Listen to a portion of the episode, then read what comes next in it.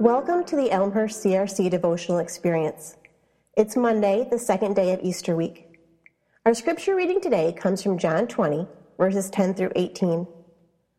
Then the disciples went back to their homes, but Mary stood outside the tomb crying. As she wept, she bent over to look into the tomb and saw two angels in white seated where Jesus' body had been, one at the head and the other at the foot. They asked her, Woman, why are you crying? They have taken away my Lord, she said, and I don't know where they have put him. At this, she turned around and saw Jesus standing there, but she did not realize it was Jesus. He asked her, Woman, why are you crying? Who is it you're looking for? Thinking he was the gardener, she said, Sir, if you have carried him away, tell me where you have put him, and I will get him. Jesus said to her, Mary. She turned toward him and cried out, Teacher. Jesus said, Do not hold on to me, for I have not yet ascended to the Father. Go instead to my brothers and tell them I am ascending to my Father and your Father, to my God and your God. Mary Magdalene went to the disciples with the news, I have seen the Lord. And she told them that he had said these things to her.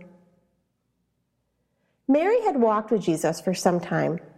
She had seen him perform miracles, heard him pro- proclaim the good news of the kingdom of God, and wept as he was crucified.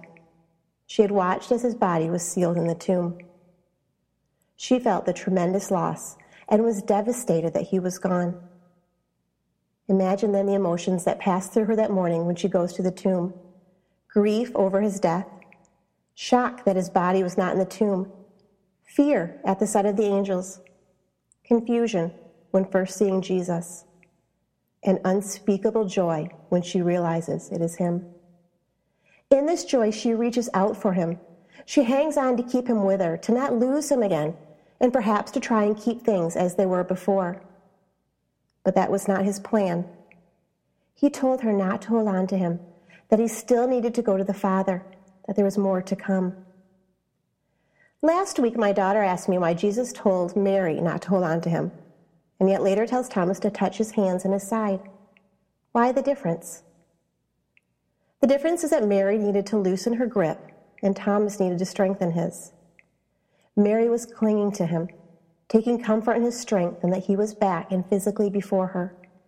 She did not want to let go and she did not want things to change.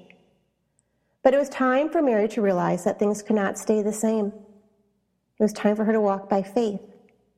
Time for her to take the next step to go and tell the others, to share his story, his love, his light. She did not need to touch him as others did to have faith in who he was, but she did need faith enough to continue on. She had seen her risen Lord and now needed to release her grip so that she might open her hands and share the good news that Jesus was alive. Jesus, the light of the world, still shines. Find a dark or dim place nearby. Bring along two sources of light for the second day of our experience.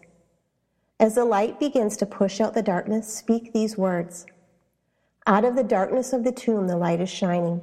Jesus is the light of the world. If you can, sing a verse of the song, This Little Light of Mine.